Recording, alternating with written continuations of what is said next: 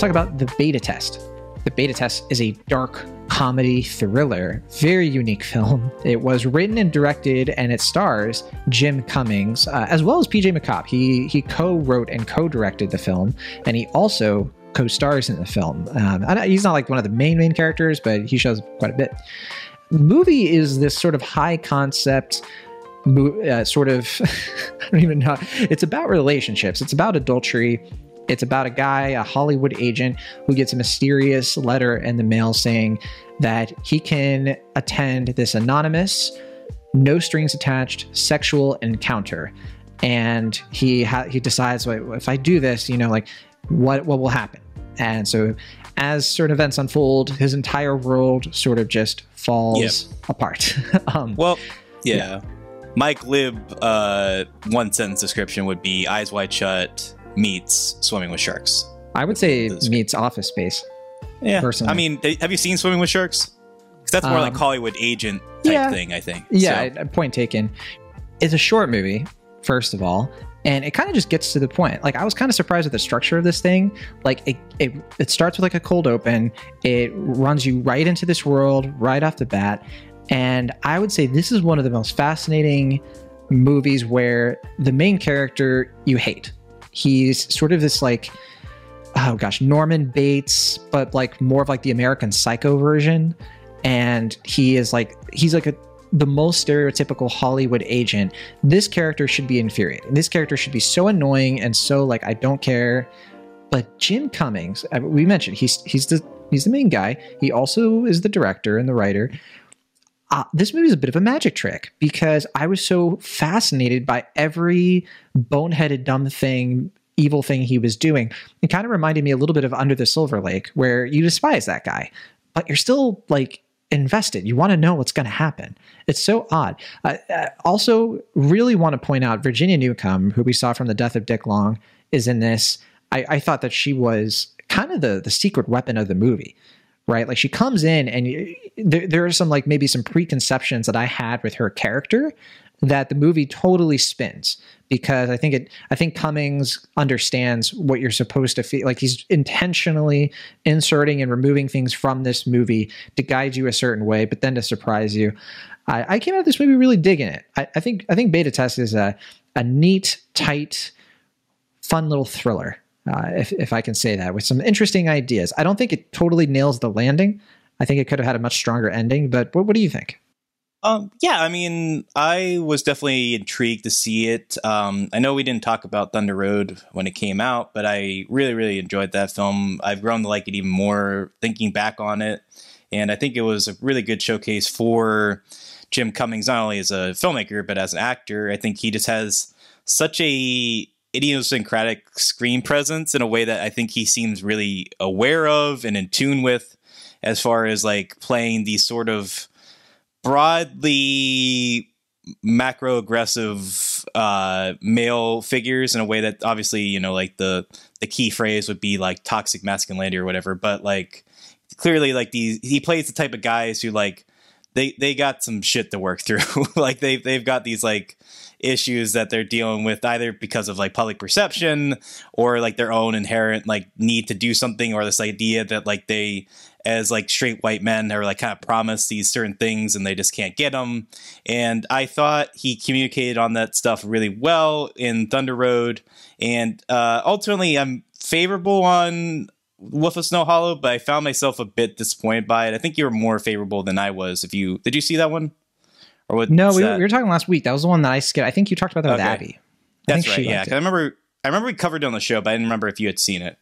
Um, I remember. I, I appreciate what it was going for, especially in terms of like using the wolf metaphor for like kind of uh, this uh, tale of like addiction and like him play another cop character in a way that you know I, I, could see it being narratively a piece with um with Thunder Road, but I found it to be not quite as as uh, affecting. But I think this movie, I was really curious about his third film because I was just like, okay, I think he needs to move away from playing cops. Like he's done this three times now uh, with the his first two films and then with Halloween Kills. Like I want to see him do something different, kind of tackling his themes, his pet ideas, but in a way that willingly kind of skews other genres, other types of characters, other lines of business, and clearly, like Hollywood is festering with these sort of like, uh, you know, pompous, self uh, self satisfied kind of guys who just want to like put on this persona of like they got everything together, they're they're on top of everything, but like you know they have these kind of very fragile egos.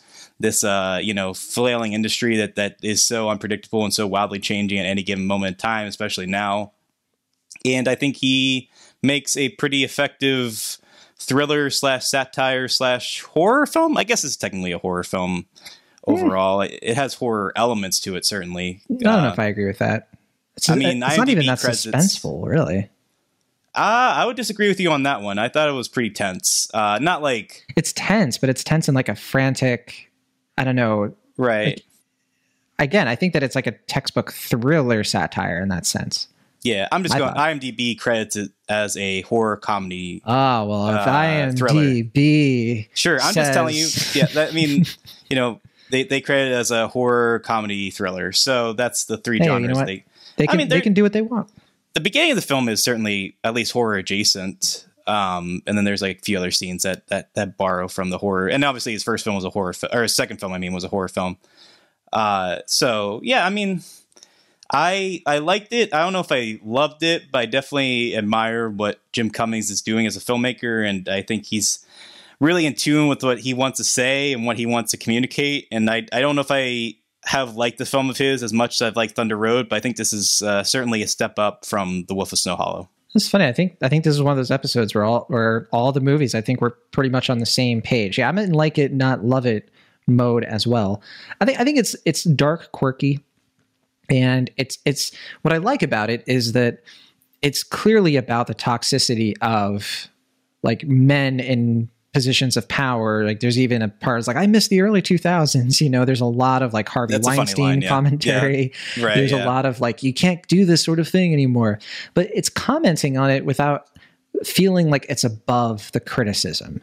You know, you almost get the sense that Jim Cummings is kind of talking to himself in this movie, like a little bit. And I think it's just being honest about what men are feeling about masculine culture and how they're feeling a little bit like, man, what are we supposed to do? And I think there's so much there's so much good content in that regard of like in this movie, it's not like there's some sort of like bastion of here here's how you're supposed to be it's a little bit bleaker than that which i appreciate because i think we've talked about this in plenty of reviews where sometimes i think like hollywood's response to skirting the sort of problematic dude archetype is that mm-hmm. they make this lion out of the nice guy kind of character. He can do no wrong. We saw it like very recently with Last Night in Soho, where that character, he is just, he's perfect. And it's kind of like reverse gendering, I think, what we had to deal with for the longest time with with female supporting characters and manic pixie dream girls to some extent, where it's like this like endlessly doting, always like perfectly supportive character instead of a one-dimensional human being. So it's funny because this movie it's about that, but it also like wraps it up in this very engaging story and thriller about a guy who is, becomes repeatedly obsessed with this like sort of scam that he perceives as going on where people are being like lured into this situation with these purple envelopes and he's he's trying to unpack it and i like how the movie too like as it goes it starts to sort of like loosen the bolts on how like bizarre and mysterious this whole like revelation of what's going on is supposed to be. At some point, you get the feeling, oh, it's not actually like this big, unbelievable thing. And that's kind of the point. What he's projecting onto it is sort of the point. And so I won't say anything else because I think it's it's worth discovering for yourself. Um, but I, I really got a lot out of it in that respect. See, I kind of like the merge the two where it's like there is actually something deeper and more sinister happening, but it's also kind of like in his head at the same time. like that's what I mean. It's kind I guess, of like, like a mix of both. Right. is there. It's not like it's not like a small thing that's going on, but I do think that like at times you think like it's going for something like oh I don't know. I don't want to say because I would well, I mean, give too much away, but yeah.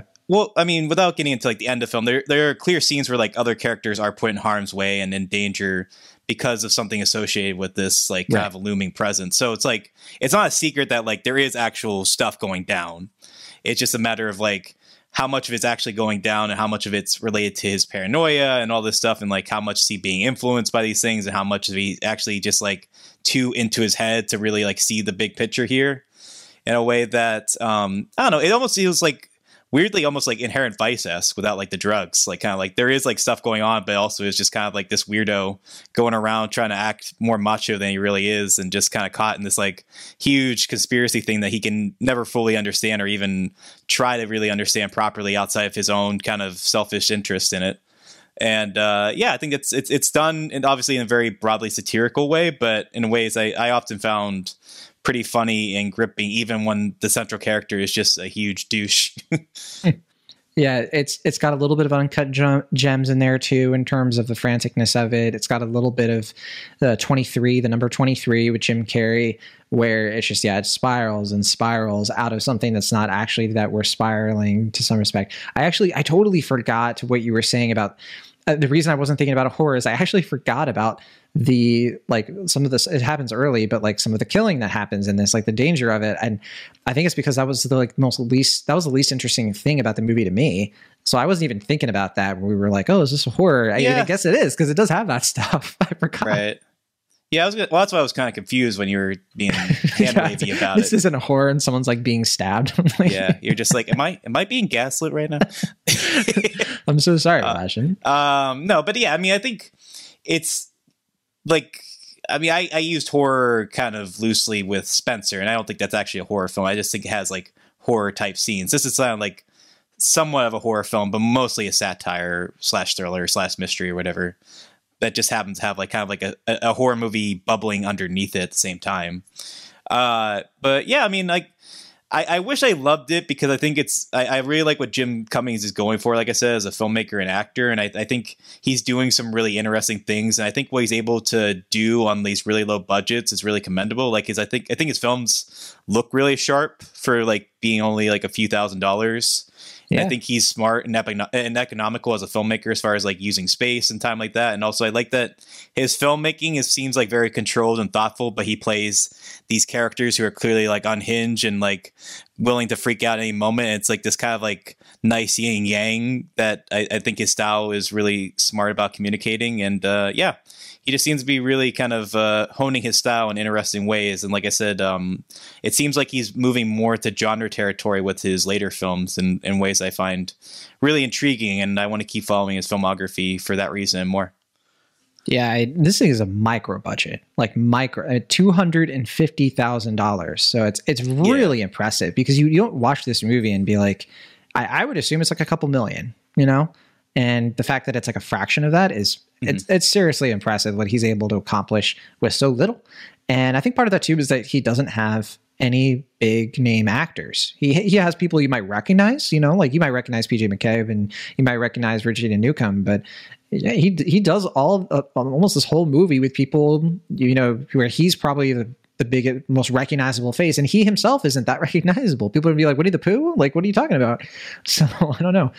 Um, but yeah, this is from IFC Films. It, it sounds like we both dig it uh, a good bit. Yeah, not not not one of my favorites, but certainly something that I, I, I premiered at Berlin and it, got a little bit of buzz there. It's it's now available in VOD. I don't think it's in a lot of theaters. Uh, it's only made like twenty five thousand dollars at the box office, so I think it's at like a handful of theaters right now, probably New York and LA, if, uh, if I would have had to guess. But yeah, I, I think it's uh, if, if you're in the mood for a cool little indie that you can stream or rent on demand, uh, definitely give this one a look. It's it's worth your time. Uh, any any last thoughts though on uh, beta test before we play our game? Um. Well, is I'm guessing there's no like cinema score or anything for this, right? We're just no. going off of. Yeah, I was gonna say I, Vegas. I don't think has gotten it yet. They yeah. still they still have Spencer to deal with to, to chew on. Sure, they're they're still they're still contemplating how they feel about still, Spencer. They're still in the theater, right? It's like I think I like that. Um, yeah, uh, beta test would be even more confounding, I think, to them. Probably. Uh, yeah. Um, no, I mean, I don't think I have anything else to to talk about with beta test. I mean, there's a lot I want to dive into, but I feel like a lot of it would be spoilery. So yeah, I don't want to like yeah. So I think it's worth watching. It's definitely if you're one you're intrigued by, and if you like Thunder Road, it's worth watching for sure. And I'm really excited to see where Jim Cummings goes next. But um, yeah, not like a great film, but definitely one that keeps me very interested to see where this filmmaker and actor is going to go next. Agreed. All right, what do you think the Rotten Tomato score is? We have 67 reviews counted. Not bad. So a, a, lot of those were Berlin, but we've gotten some more as the weekend came. I'm, I'm actually impressed with how many it got, considering how many other films are happening right now. And yeah, I guess there people were like us. It's like we, we want to we want to capture at least one thing. You know, get to one thing that's not like the big big movie. So mm-hmm. there you go. Yeah, uh, I think. I mean, I, I do think Jim Cummings has earned a lot of clout, uh, deservedly so. I think in in critic circles and all that. Jim so um, yeah, uh, I'm gonna say 68 percent for the critic score. 68. Really? Yeah. 68? Is that too high or too low? It's 94. Oh, really? Okay. Yeah, it was 100 I thought it'd just be coming out. I thought it'd be kind of divisive. I don't know. I, I was way off on that one. Wow, I I thought you liked the film. I was kidding. no, I like. I thought it'd just be more divisive. Interesting. Uh, okay. Yeah. Okay. Fair enough. Uh, okay. What about uh, audience score? Audience score, we can't really, really like take much with because it has fewer than 50 ratings. None of that, like, it doesn't have verified ratings, but I, I, don't imagine there's like a campaign against this movie. So um, this is a real shot in the dark. Uh, yeah. I'm gonna just say 74 percent again. 55. 55. All people right. people saw this after Spencer and they were in such a bad mood. They were like, you know what? I don't like this either. mm-hmm. I don't like anything. Yeah. But yeah, uh, of, of all the films we talked about this week, I'd, I'd say Beta Test is uh, it's like right in the middle. I would say like I think Spencer is like the big recommend for me in mm-hmm. terms of the ones we just talked about and uh, yeah, beta test is a, a good a good follow if you want to check that out as well. Eternals, I mean, people know if they're going to see that. I mean, what what could we possibly say about Eternals that would you know? We we said like an hour's worth. I think. I, I think guess we so. said our piece. Yeah.